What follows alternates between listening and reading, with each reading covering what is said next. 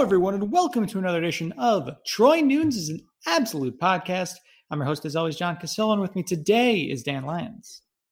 Hello, everyone. Happy February. Happy Black History Month. Happy uh, giant blizzard if you're on the East Coast like me. Uh, so I guess happy snow day to some. Um, happy Syracuse won some basketball over the weekend, which was nice. Yeah, that was almost unexpected for a while. Um, it was nice to see Syracuse do something positive on the uh, on the men's and women's side, um, but in particular the men's side, where uh, despite the fact that NC State was missing their, missing their top two uh, scorers, uh, Syracuse decided to uh, to Syracuse quite a bit and and uh, and almost give away the game. Thankfully, they did not, um, scoring a three point win over NC State at home. I mentioned on Twitter afterward, but this is it's a win we needed, but it's not going to be like one of the ones that gets us in over the hump. Um, as much as like beating NC State on the road um, in less than two weeks is going to, because I think if State's going to hang around in the NCAA tournament picture, being able to, uh, you know, tack on a sweep of them and also a, uh, a road win over a bubble team, I think is, is a positive overall. Yeah, it had the feel of like kind of like a holding serve win. Like you're not going to get blown away by winning that game by three, but you know we were down nine and kind of floundering going into the half, um, and it almost felt worse than that. So I guess like being able to outscore that team by uh, by 12 in the second half, being able to hold them to 26 points after giving up 47 in the first half, like there are definitely positives there, but um, I don't think anyone's like feels like you know great, great after that win, but it's one that we needed. So uh, this season is kind of like a survive and advance year, so you know we'll certainly take it honestly, like you, you obviously want something a little more impressive. Again, w- without their top two scorers, you want um, a team to be able to beat. Um, you want Syracuse to be able to beat the pack a little more impressively, but at the same time, wins a win, and uh, and and take what we can get. Yeah, for sure. Um, and just like you know, a loss would have been, I think, pretty pretty devastating. But overall, I think like I don't know that we learned too much about the team with this one, but you know, getting to the ten to ten and five, getting to up to five hundred in conference, um, and again, just kind of holding serve considering like the rest of the conferences really all over the place. I mean, right now we have Miami beating Duke 31-28, which just seems like kind of uh on par with like the craziness that's been taking place in the ACC basically every day. Um, so yeah, every win is is to mean something. I think so. Um, I think we're in like fine position. Like obviously, I think we could definitely use like a couple big wins here, but uh, certainly not in any position to be like resume wise super freaked out because there's plenty there's plenty to still be accomplished here. It's just a matter of like getting there, which is tough. Yeah, I mean, admittedly, not a lot of big big wins left on the schedule, uh, but at the same time, like the fact that Syracuse has a win, really one of the better results of the weekend was Virginia Tech knocking off Virginia. Yeah, uh, because that definitely helps out SU's win um, over the Hokies. Uh, Wednesday's game, we'll talk about that later in the second half. Wednesday's game against Louisville is going to be a big one for, for Syracuse and their tournament hopes. Um, obviously, the game at Louisville in a couple weeks, even more so, but still, I think any win over Louisville is a good one. Clemson's kind of TBD. Um, we really don't know what Duke and North Carolina are like. So, unfortunately, like you, when you first look at the schedule at the beginning of the season, you say, okay, like this is a loaded back end of the schedule, and it was. We have no ranked teams left, which is crazy. Yeah. Like as of now, there are no ranked games left on our schedule. Yeah, we we faced two ranked teams in uh, league play, and we went one and one against them. That's it's nuts. Yeah, I mean the, um, the, the ACC is just debilitatingly mediocre at this point, and I don't think this is the year for the reckoning there because of how disjointed the season is, how it's going to be pretty like power conference heavy in the large bids, assuming we get a full tournament uh, field, just because it's going to be really hard to measure mid majors without playing in any of these like premier events, things like that.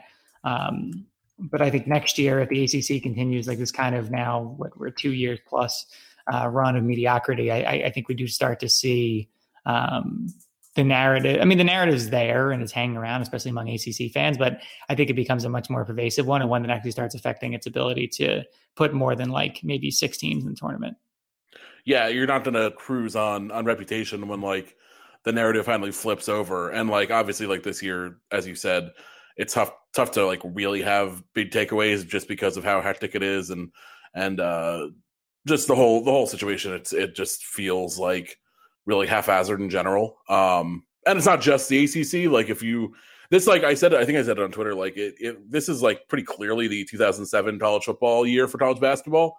Every major team is pretty bad basically like some will make the tournament but there's not one Duke Kentucky Kansas Louisville uh UCLA Indiana Indiana for still counting them like all of the every team that's like in the top two tiers, basically, um, as fungible as those are, like not one of those programs is having a great year. It's Baylor and Gonzaga, which you know Gonzaga has been around forever, and Baylor pops up here and there, but like I don't know, I don't think it's a particularly great year for college basketball, not just the ACC, because you know obviously having having the darlings is nice, having the Cinderellas we talk about every year. Like you want to have Cinderellas kind of poke their head out, but at the end of the day, you want like kind of established teams and and the bid programs involved, um, even if they don't win it all, like you want them there to to drive interest. And this year, uh, who knows what that even looks like? Because you know Duke probably makes a tournament, but Duke's not really any good. So like, who like the we could we could have a, a Sweet Sixteen with like one or two recognizable programs.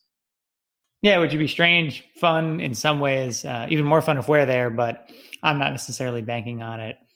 Uh, realistically, like I wish it was two different programs that weren't like Blue Bloods are close. Uh, hang like is like the the dominant programs this year. Um, obviously, my my noted disdain for for Gonzaga and uh, and Baylor. Um, ha- which, been, which I will say, to be fair, to very different levels of of how people should feel about those programs. Like, right, the Gonzaga thing is much more of like a personal, a personal pet peeve. Baylor, there's various reasons where where most people should be a little bit uh, perturbed by that program, even if many of the key players in why things have went south are gone. Um, but yeah, I uh, I can't say I'm necessarily thrilled about those two programs being um, hovering around the top. But Villanova and Virginia are always knocking at the door. Um, really, if I if those four teams made the Final Four, it's a it's a nightmare scenario for me. Um, at, at, least some Syracuse fans would probably feel the same. But Dan, I think we'll get back into the men's team in a little bit. Did want to before we uh, dove too down far down that rabbit hole or the football rabbit hole. Um, women's basketball team uh, it was pretty rough uh, a week ago. You know, they had lost Louisville. You had uh, a little more, more than a week ago, but lost Louisville and then a loss to an undermanned Clemson team. Uh, but since then, rallied for a big win over Pittsburgh, um, 80 to 57, and then a really nice uh, fourth quarter effort against Notre Dame, outscored them. What was it, twenty three to four? Something like that. Maybe twenty four to three. We held them before. Score. I know that. Twenty three to four. Um, it was a pretty tight game um, against a Notre Dame team that's been like feisty but not overly impressive. Uh, but SU was able to get the win. They moved to nine and three overall, six and three um, in the ACC. Overall, like a good week for them. Uh, you know, to pick up two wins, just continue momentum. I know they've been unranked now for a week. Um, hopefully, in the next week or so, they can get back up into the top 25. I think this is largely an NCAA tournament team, um, assuming SU can pick up, um, you know, an, another another quality win in here. Um, but I, I, think that this is clearly one of the more, top 20-ish most talented teams in the country um, when they're on. Um, did know this week too. Uh, Kamilla Cardoso at her second straight um, ACC uh, Freshman of the Year, uh, the Week award, which was great to see, and also great to see. Like I felt like Tiana had a pretty nice game um, here against Notre Dame in particular. 19 points, 11 assists, nine boards, um, near triple double. Uh, so nice to see her kind of, you know, back in that sort of um, level of play, which she's been at at various points this year, and understandably, like may not be at the exact exact level she was um, a couple years ago, but still, I mean, strong effort here against a good opponent. Yeah, I, I think it's a very encouraging last uh, last week for the the women's program. Obviously, beating Notre Dame, I know it's not like the Muffet McGraw typical powerhouse Notre Dame team, but it's still a name program. It's still one that we've had a lot of trouble with over the last basically the entire time we've shared conferences with them. Um, so it means something um, and to do it in the fashion they did, where they went went uh, behind really you know big early. They were outscored by 13 in the first quarter, and then to hold a team to four points in the fourth quarter, like that's a really impressive. However you cut it, um, to turn a uh, a 13 point uh, deficit into a 12 point win. Like very solid. Um, so good work by them. Um, obviously beating Pitt. I'm, I'm not convinced we've ever lost to Pitt in women's basketball. Um, I like Pitt women's basketball. Like obviously, I picture it didn't happen. I am not like intimately uh, uh, aware of everything that happens in that program. All I know, uh, with as with most of Pitt's like non-revenue sports, it just seems like all their their their non-football sports are like dreadful all the time. Um, and their football team isn't like anything to like super write home about. So it's not like uh, it's like they're mortgaging everything else for that. But um, outside of like basketball or basketball and football, like it just seems like they really struggle to to compete in other sports. But women's basketball, I feel like we just beat them all the time, and it's like it probably stands out more because of how much we struggle with our men's team. Um, it's like the opposite, like complete opposite in in women's. Going back to like way before we were like a, a super nationally relevant program too. So uh, did keep that rolling with a nice uh, twenty three point win. Um, but yeah, no, I think they're they're. I mean, in as much as I'm like super tapped into like the women's bracketology thing, like I it feels like they should be a pretty strong lock to beat the tournament. Um, they have a chance for a nice win. Uh, hopefully tomorrow night against Georgia Tech, which is one of the few teams ahead of them in the ACC standings right now at seven and two in league. Um, so yeah, still some some good opportunities here going forward. Yeah, I, I totally agree. And, and, and, on the Pitt note, yeah, I do feel like it's it's football in, in general mediocrity. Pitt is generally competitive. Uh, Pitt men's basketball is generally competitive. Um, then the volleyball team seems to be pretty good. Uh, yeah, that's the one basis. other one. What's good for them? Like they should be decent in other things too. Like obviously we all know you know where most of the attention lies in, in athletics, but like try at least make an effort. yeah, I it, it's definitely. Uh, I mean, we we were we're trending this way at the end of our time in the Big East, but I, I think we've definitely been the better all sports ad um, between us and Pitt. Uh, I, I think Louisville's got his beat slightly, if only because they've been more nationally relevant um, in a lot of like big sports. But you know, Yep. Shout out to Dr. Gross for having us not be Pitt in non-rev. You know, I, like I, we've given Dr. Gross, you know, a lot of shit over the years, and I think he deserves it um, in, in, a lot of ways. But the the one place where he did actually make some headway that the university really needed was uh, in terms of you know non-revenue sports and and making them, viable. And honestly, I think that that was a at least part of how SU got the invite um, here, and then like like into the ACC and and how they've proven themselves to be um, you know a, a, pretty valuable addition, even with the men's basketball team not necessarily performing up to you know typical standards, and the football team floundering more often than not. Yeah, no, I definitely like. I think when anyone talks about like uh just conference stuff, obviously the, the eyeballs of the football, and that's like where you know probably ninety percent of it is. ACC, it's probably a little more like that balance of basketball, but um, I do think there like there there's plenty to count among like the other sports. Like you you do want uh, kind of a balanced footprint. You don't want it to be just like you know you don't want to make it look just super uh, skewed, especially when for Syracuse it's always going to be a real struggle to be a like you know football power every in, year in and year out. You can have success and you can hopefully have more consistent success than we've had in a long time. But um, just kind of showing that you're like focusing on everything and being like kind of holistic, I think is good. So um, I've always appreciated that part of the the Dr. Gross experience, and and you can quibble about like, you know, how much he he devoted to certain things or how much certain coaches were paid or whatever, and like certainly there there are good debates to have about that, but overall, I think the aim was was good, and I think he's largely succeeded on that. Where he you know failed elsewhere. Cough, G. Rob, cough. Yeah, I, I, I completely agree on all that. Um, I think not this week, but in the next couple weeks, we'll probably talk a little bit of women's bracketology. Um, I think men's bracketology is a conversation for next week um, after our next couple games. But uh, Dan, just a little bit more time before halftime begins. Um, did, did, want to chat uh, quick about the football team.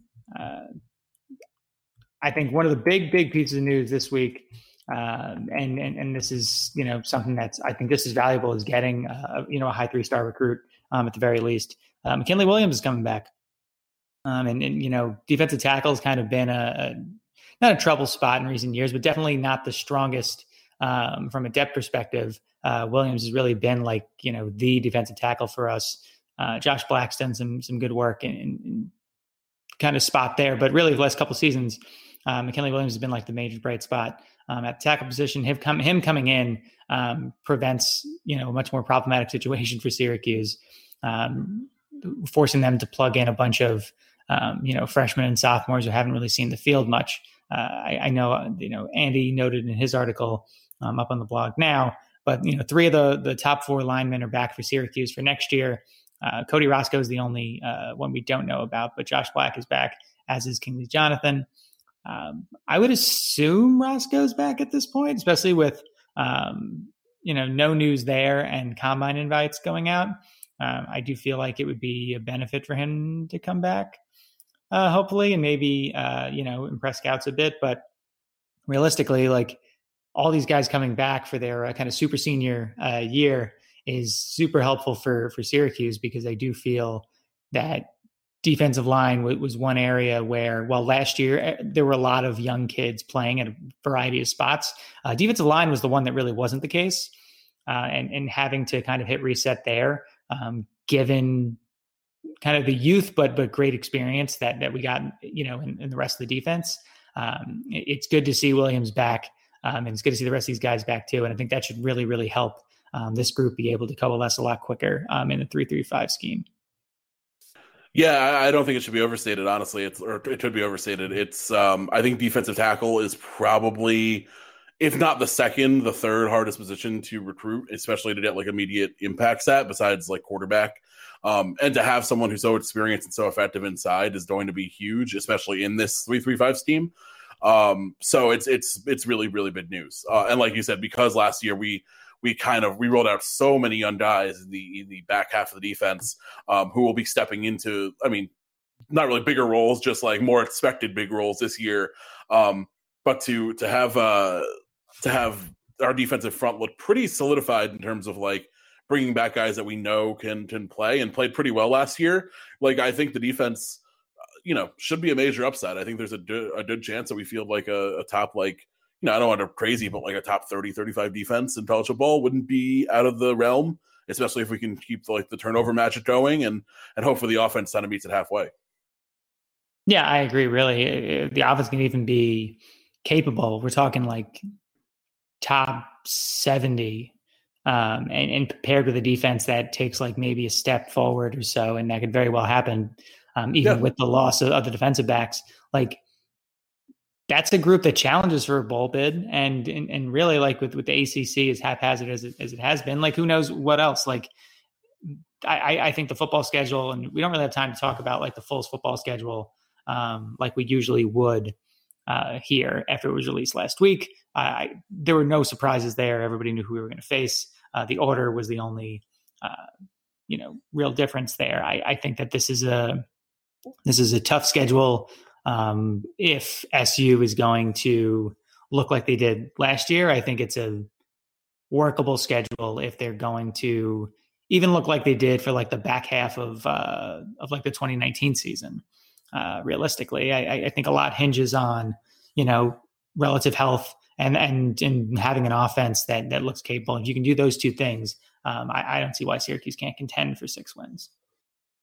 No, I think if we're decent, I think it's a good schedule for us because, like, obviously Ohio is not a walkover MAC game. Like, it's a game we should win, but it's a it's a solid program. Rutgers took a big step forward this year under Greg Schiano, and they should probably take another step forward next year. So it's not it's not like a, a penciled in win by any means, but if you're a decent team, like you should win that game at home. And then you have the Albany game and the Liberty game. Liberty, who knows what they look like this year? I don't know how much they're expected to lose, but they held on to Hugh Freeze um, barring any craziness net going forward here with coaches. But um, so it's not like it's not a super easy schedule, but I think if Syracuse is decent next year, they have a chance to get off to a good start, and that's uh, promising. And then you have Florida State, who's always a question mark. Wake Forest, which like I feel like Wake Forest like the bellwether game in terms of like if we're good, we beat Wake Forest, and if we're bad, we lose to Wake Forest. It kind of just like tells you exactly what's going to happen the rest the the rest of the year, no matter when it is. Um, so yeah, it's it you know, if we're get to six wins, I think we'll find out pretty quick if it's realistic. And, and I mean, know, really, that's that, very important. I was going to say, like that, that October 9th game, like those first six, and I know we said we weren't going to talk about the, the football schedule, but note, I would uh, think no, no, noting this one thing. Um, you look at the the schedule through October 9th at Ohio, Rutgers, Albany, Liberty, at Florida State, Wake Forest. That's the first six games uh, before the Clemson game I think if you can get, I think if you can get to five, you're you're going bowling. I think if you if you're at four, you're in good shape. I think if you're at three, you're in deep, deep trouble.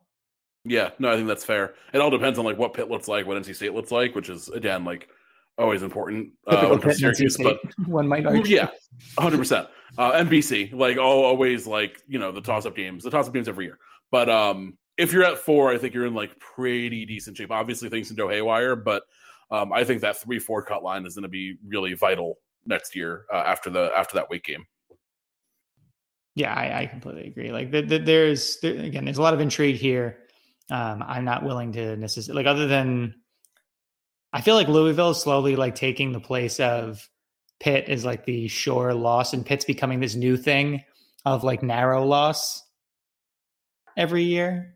Because like Pitt was just the sure loss. I mean, it's been the sure loss for for a very long time after years of not of being a sure win um, for a very long time. And, and I do feel like whenever I look at the schedule now, I just tell myself like Pitt's going to be a loss, and then I like walk to the next game.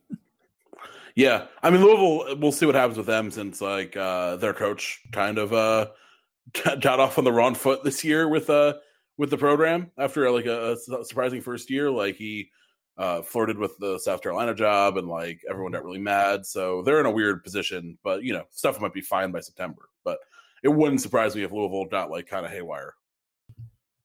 Yeah, I agree. I, I think, think Louisville is going to be a super interesting team to look at um, over the course of this year. And really, if if the wheels fall off here, I am curious if Louisville just pulls the plug on Satterfield, um, despite how well he did in year one.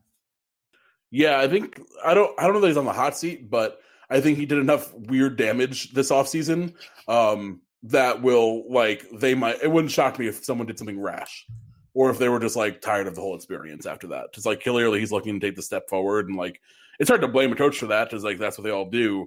But um, I guess everyone loves it, likes it more when they do like the underhanded thing and just kind of disappear into the night. So, like, I'm not defending coaches. Like, the whole thing is gross, and I totally get it.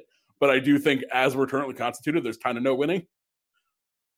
Yeah, no, I, I, I completely agree that there's, and and Louisville is the type of athletic department that would do something rash here. So, so I, I'm fine to let this play out.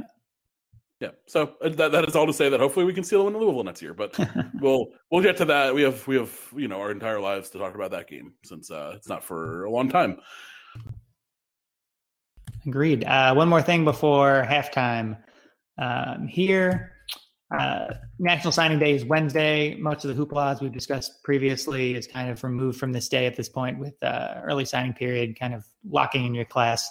Uh, the one guy we're waiting on um, in terms of commits is Jalen Moss. I, I, th- I, think he's a pretty sure bet to be in, in, Orange. He's a cousin of Arthur Chandler Jones. He's from Fairport, uh, New York. Definitely, um, and he's defensive tackle, so another guy who can help out depth um, on the defensive line. Uh, so looking forward to seeing him sign on Wednesday. Um, two outstanding targets uh, that we'll wait to hear about, and it seems like both are going to make decisions this this week. Uh, Jacob Bradford, uh, he's a Iowa Central uh, Community College, so a JUCO transfer um, at tackle. As a bigger dude, 6'4", 300 uh, pounds. It seems like it's between us and Virginia Tech. Uh, so that should be interesting. I'd like to like I'd like to see us add another like P5 level transfer. And I feel like SU after adding Shrader has kind of lost some momentum there.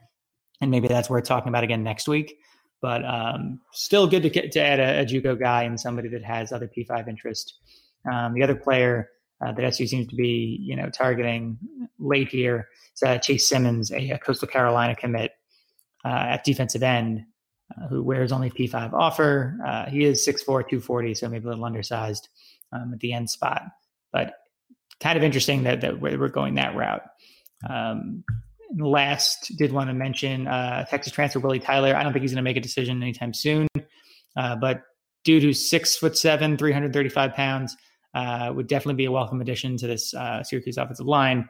Uh, on the offensive line front, though, TBD about um, how much Mike Cavanaugh's departure um, affects this. It seems like Dino's getting more involved in, in, in those sort of recruiting conversations uh, for both, you know, JUCO and high school uh, prospects as well as uh, transfers. So, you know, maybe Dino getting involved helps deal with some of that that fallout. But we'll see. I, I think uh, I think we'd like to see a little more momentum on the on the transfer front. we also only have so many spots available. So I, I hopefully in the next couple weeks we get to solidify what the roster looks like for next year, um, and, and and you know who's kind of in the door so that we can start looking ahead at, at, at where some trouble areas and where some areas of strength are, really are. Yeah, obviously it's going to be important to see what we do uh, with the offensive line coaching position. If we just kind of shift things around internally, or if we go outside, which I think we would probably both love to see. Um, but it's all you know a big question. Not having like the big coaching convention this year probably makes.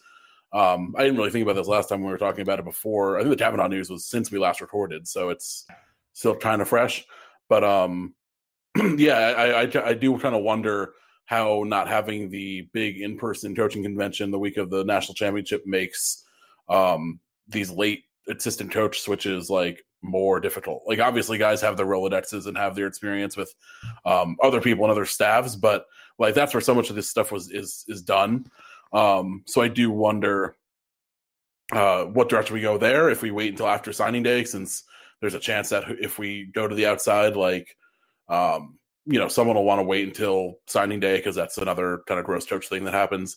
Um, but yeah, it's uh, that'll be I think pretty determinative, especially with the like potential uh, transfers. Um, seeing who their actual position coach will be uh, is obviously going to be huge. But I do appreciate Babers getting more involved. Obviously, they can't hurt. I don't think.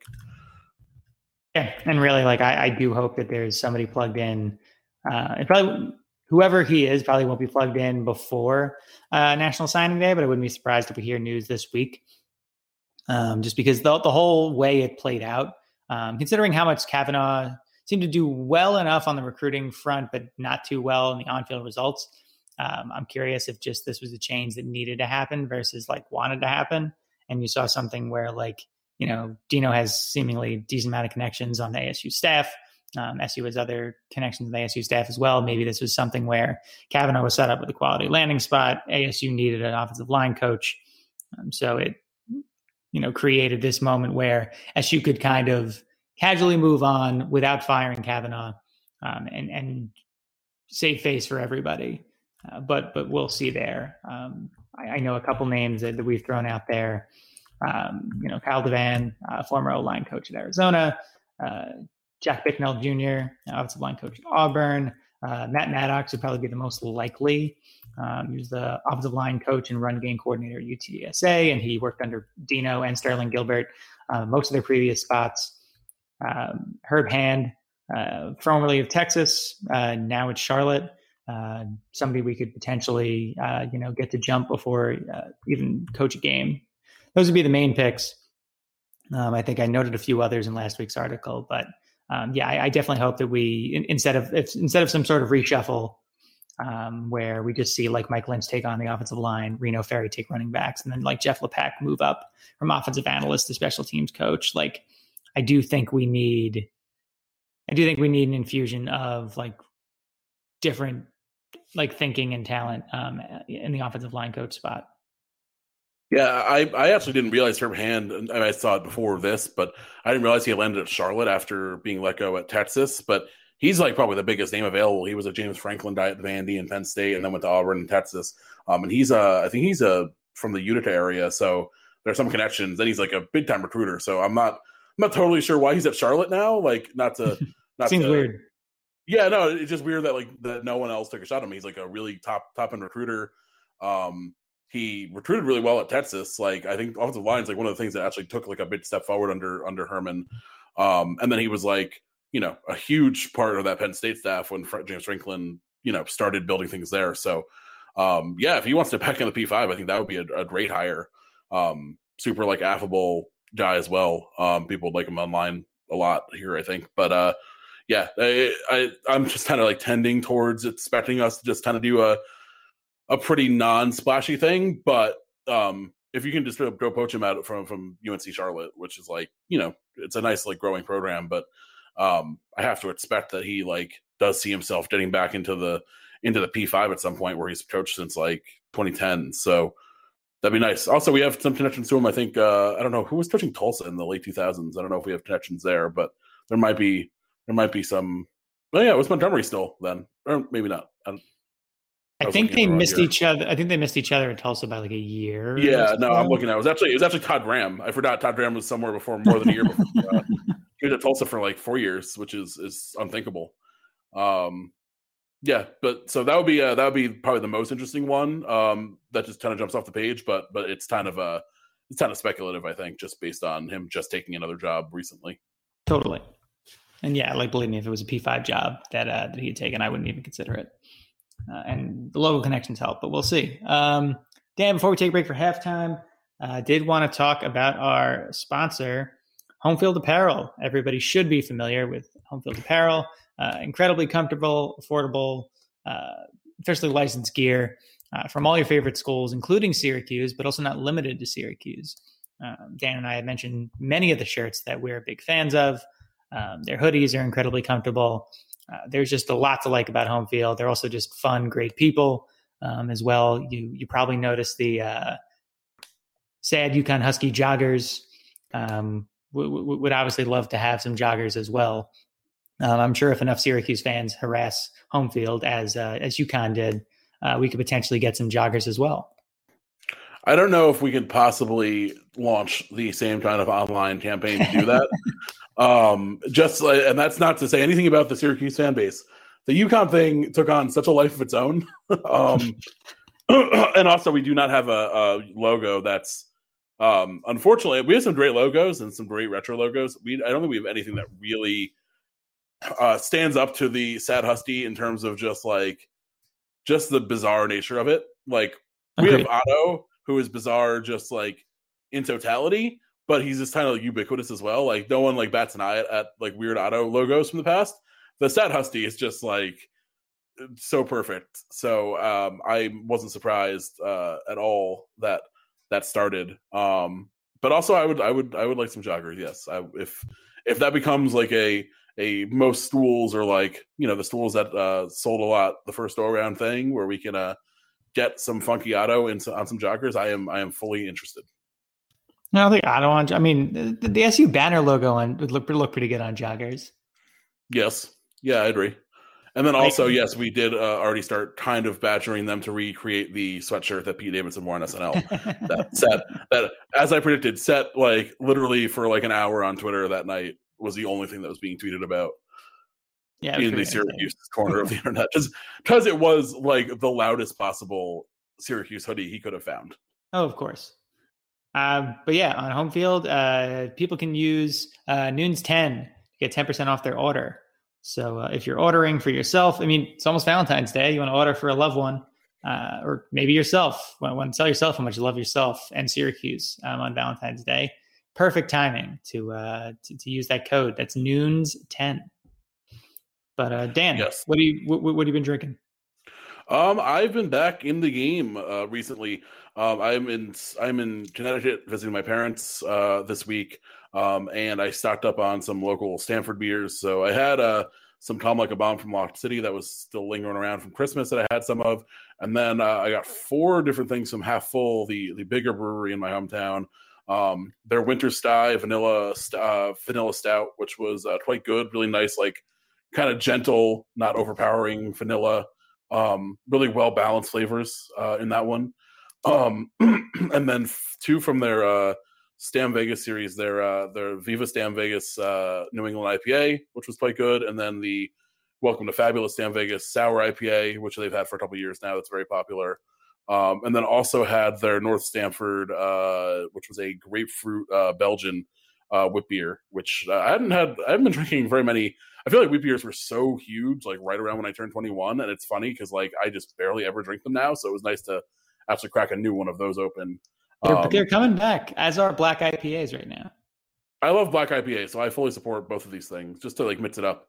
Um, but yeah, no, it's funny because like I feel like when I was like 21 to 24, like wheat beers were like the the biggest thing, and then oh, I remember just totally just totally out of vogue, like all of a sudden. But uh, it was nice to to to break those up because they're you know they're delicious and they're super refreshing. Uh, probably not the the right season for it, considering I'm looking out of a, a basement window that is completely covered in snow, but um, still like thoroughly enjoyed that one too. So some good stuff from my local Connecticut breweries here. Very nice. Uh, speaking of your local Connecticut brewery, I didn't mention to you that I was I actually went out completely outside. Uh, there was like a food hall that was doing like completely outdoor seating um, in the grass near me. Um, and the beer spot they had in there had uh, two roads on draft. Oh, very nice. Which I was I like, mean, I've never seen two roads out here. Yeah, I can't be like too surprised. They're pretty clearly, I think, the biggest Connecticut brewery now. So it's not like shocking, shocking that they would get all the way out there, but still a bit like considering I remember when they opened. Right. Um, but yeah, nice, nice little beer scene here in Connecticut. So uh, always like to to try the newest stuff, especially here in my hometown where like the two breweries are getting quite good, which is nice. Um, uh, Lock City and, and Half Full, uh, and they start to they're they're spreading out a little bit, so you can kind of find them um, not too much outside the state, but like maybe in like Westchester County, a little bit in the city. Um, so it's cool to cool to support them whenever I'm here, and I try to go try whatever they have going on. Nice. Uh, make mine quick here. I had a few different things this week. Um, Highland Park as I mentioned all the time, they had um, their West Coast, one of their West Coast IPAs, Neon, um, in cans. So I grabbed some of those this week. It's uh, Mosaic, Galaxy, and Citra hops, uh, some of my favorites. So really glad to get that one fresh. Uh, had some Timbo Pils because they had fresh cans of that. Um, had from Beachwood Blendery, uh, Illuminaire was a uh, Pete's Lambic that was super, super good. I really enjoyed that one. And then um, I know I mentioned I was uh, outdoors ha- having a drink and some lunch. Um, went to Bottlecraft Long Beach, had a Alvarado Streets uh, protracted period of uncertainty. It was a uh, dark lager. Uh, so not like a usual style I drink, but like super light, crisp, refreshing. Definitely enjoyed it. Uh, despite the you, you would have thought with the darker uh, you that it was going to be a heavier beer, but was not. Only about five percent. Nice. I'm all about. I I really enjoy like a dark lager or a black IPA, something that's like maltier but still crisp and refreshing. So I'm definitely uh if if we get more black IPAs this year, I'm I'm very for that. I know Stone brought back their sublimely self righteous. Um, oh man, I haven't had that in years. Well, they took it off the market; it was completely off. Um, hmm. so, yeah, sublimely self righteous is back. Um, I know Modern Times put out one. I think a couple other breweries have already mentioned it, and it's still like pretty early. Nice. Yeah. So black IPAs are back. Tell your friends. All right. Talking about Syracuse men's basketball and what the hell happened um, during Sunday's game. I have some I have some thoughts. Uh, mostly that um, if Kadary Richmond doesn't start on Wednesday, uh, we've got some real problems. Yeah, uh, it, I, like uh, starting is what it is. Like he just needs to be playing like most of the game. That's it's it's getting kind of outrageous that like it's even a question. He's like, how do you only play? He only played 16 minutes on on, on yeah, uh, six for seven. Yeah, six for seven, two for two from the free throw line. Didn't take any stupid shots, as evidenced by the six for seven. I'm shocked he only had one assist, but like, still, his D, he's the best defensive guard on the team. That's been the case for pretty much the whole year, which is crazy to think about. Um, it has about as much to do with the other defensive guards defensively as it does him being pretty good for a freshman. Um, also, considering one player literally grew up playing two three zone. Yeah, um, it's just like I it, the team just looks more comfortable with him in like almost all the time. Um, so yeah, if, if you want to start start uh Boeheim and Girard, uh, I almost I almost did the full like calling the YMCA boys, but that's like entirely too mean for what like that was that was a bit much from that uh you know love love an anonymous coach. Um, but uh, if they, you know, if they both store like 20 points next game, like I know we're going to adopt that as our own. Um, well, the but, thing is, though, the YMCA, YMCA, like if, if not for a certain political figure, uh, the YMCA would be a completely like great student section thing. But oh, since, be... since that song's been ruined forever, uh, the poor village people definitely didn't ask for this. Um, yeah, no, I mean, I, I still support that for next year. Like, if we can you know, all if we all have like the Men in Black like mind eraser pen, uh, and then we also you know get through coronavirus, um, and we can have fans next year. Like both those things, uh, maybe we can bring that back if if Joe Girard and Boeheim like live up next year.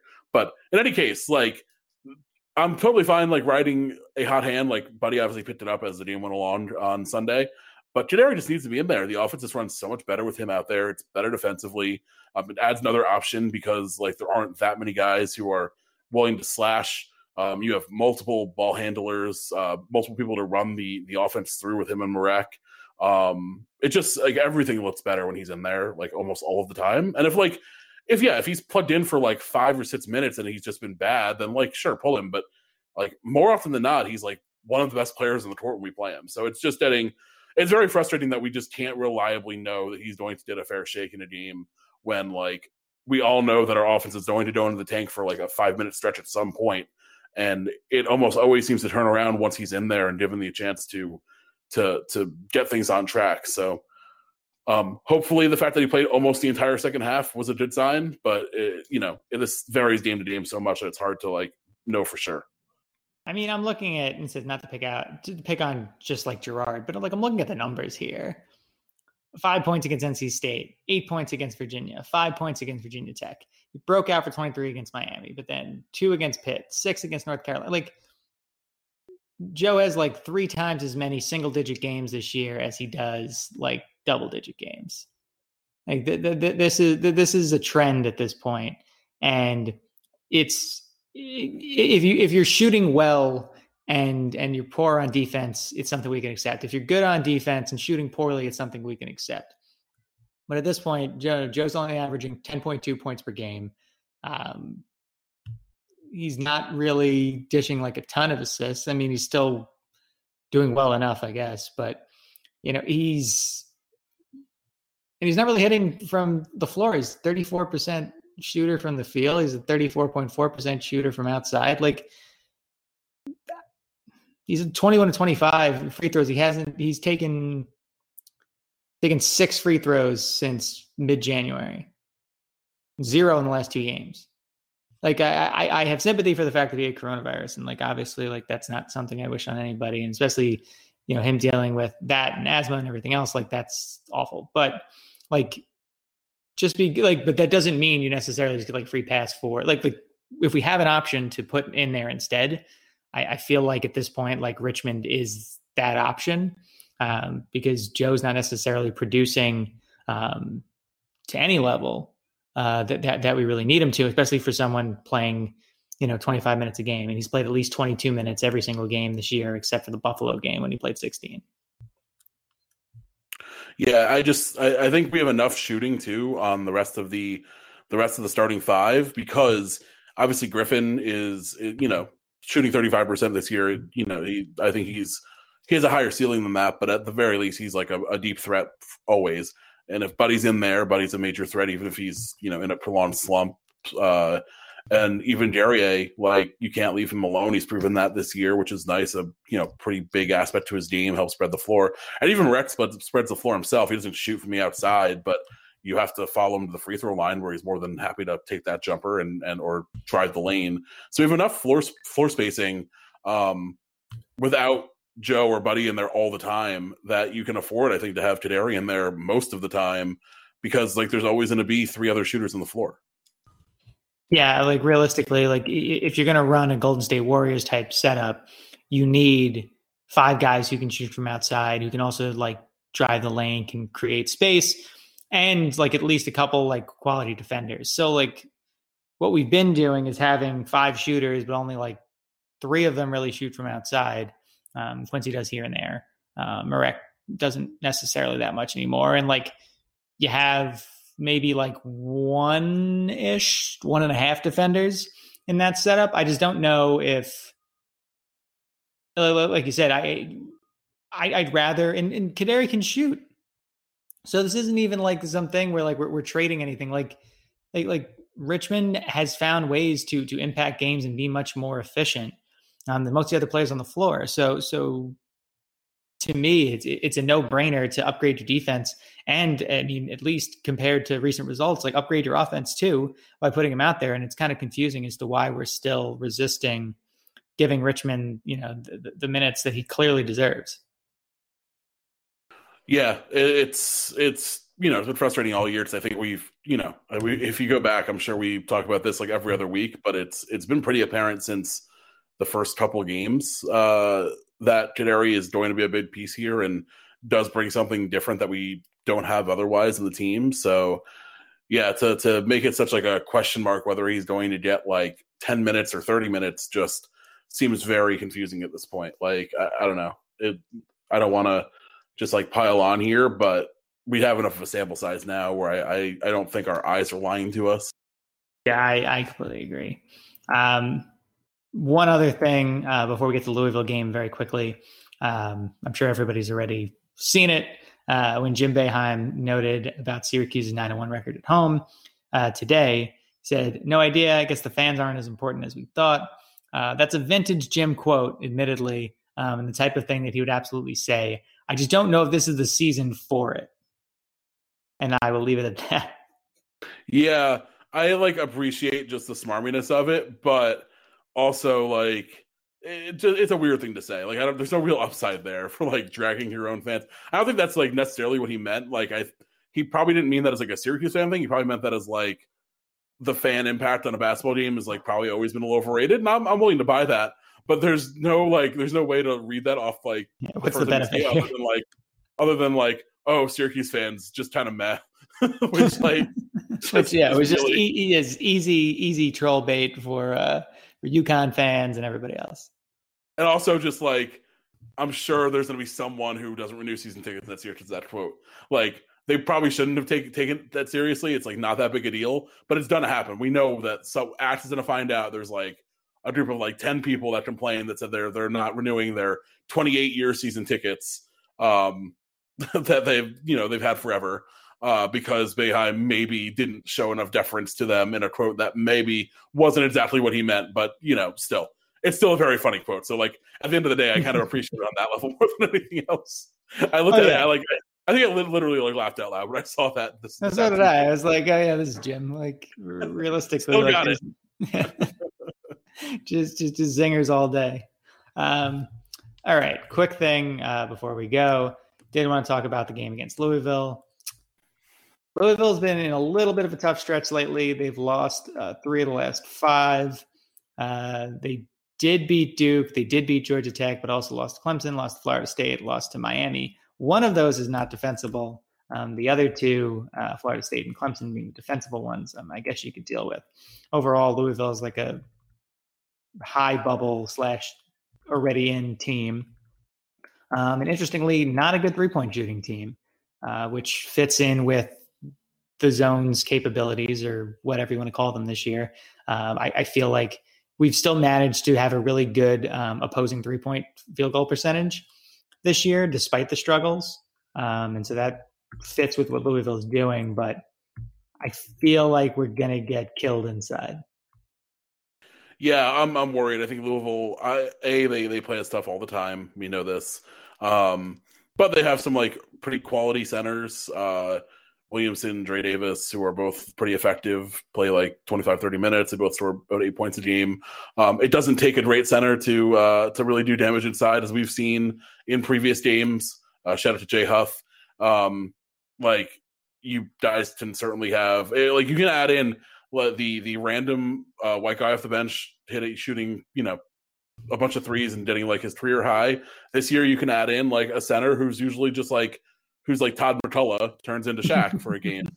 Um, just like not my favorite thing. Like I think I don't know what's what's more demoralizing, getting like eaten up from the outside because we don't rotate over ever, um, and someone who has never, uh, you know, never scored twenty points gets like gets it in like fifteen minutes of play, or having a center who they just throw it down to and eats us alive because we have Marek playing at a position uh, for you know the fourth straight year, um, and can't like handle that kind of load inside. But we keep on asking him to.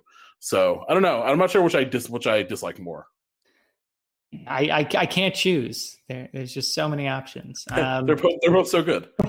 um, we might have Bourama back, uh, maybe to a limited degree, which is nice. I guess I'll I'll, I'll take ten minutes of Bourama just for the. Uh, yeah, like honestly, I I I said it last week. I think I don't. I don't think any of us realize that we would miss him as much as we have, and that's like only a, you know he's he's up and down, but I, I do think like his presence will make a pretty big difference if he's like healthy at all. Yeah, I, I think that's pretty fair. Uh, just because we, we we need another body in there, we need somebody who can alter shots, block shots, um, and and and while Marek is a tenacious defender and, and, and has his moments there, he's not it. Um, Quincy probably isn't either. Like our best shot blocker is uh, is Griffin, um, and, and if you need to know kind of some of SU's issues um, in terms of uh, interior defense, that's definitely one of them. Um, but yeah, Louisville does have. I mean, KenPom says we're going to win this game by one, but um, Louisville does have uh, quite a few players who can drive the ball inside. Um, again, as mentioned, they're very much a two point shooting team. They do drive the lane. Uh, David Johnson could very well um, eat us alive. Uh, Dre Davis maybe as well. Um, I think we, I think we lose this game. So I'm going to say 74 to 71. Um, but again, that that that margin is is, is so slim, and, and rightfully so, because I do think this is going to be a pretty tight game. Um, yeah, I'm like torn because like I would normally pick us to lose, but I feel like it's weird that the like KenPom has us as a, as a favorite. Um, BPI has us like uh, you know sixty something percent chance to win. It just seems like the computers are way more bullish on us than like the actual fans are and the people who watch the team are. Well, because um, the, these are the defensive rankings in particular. Yeah, um, on, on the computer rankings, give us much more credit than we probably deserve. That's fair. I just like I wonder if it's like a thing where like we're we're all missing something about Louisville maybe or about the matchup. But um I'll be optimistic just because we did win this last one and like, you know, I'm gonna try to try to keep the the good good vibes flowing here. I'm gonna go I'll Syracuse takes it again like a very close one, as you said. I'm gonna go uh 79 78. I buy that. One point. So, just so, like really stressful.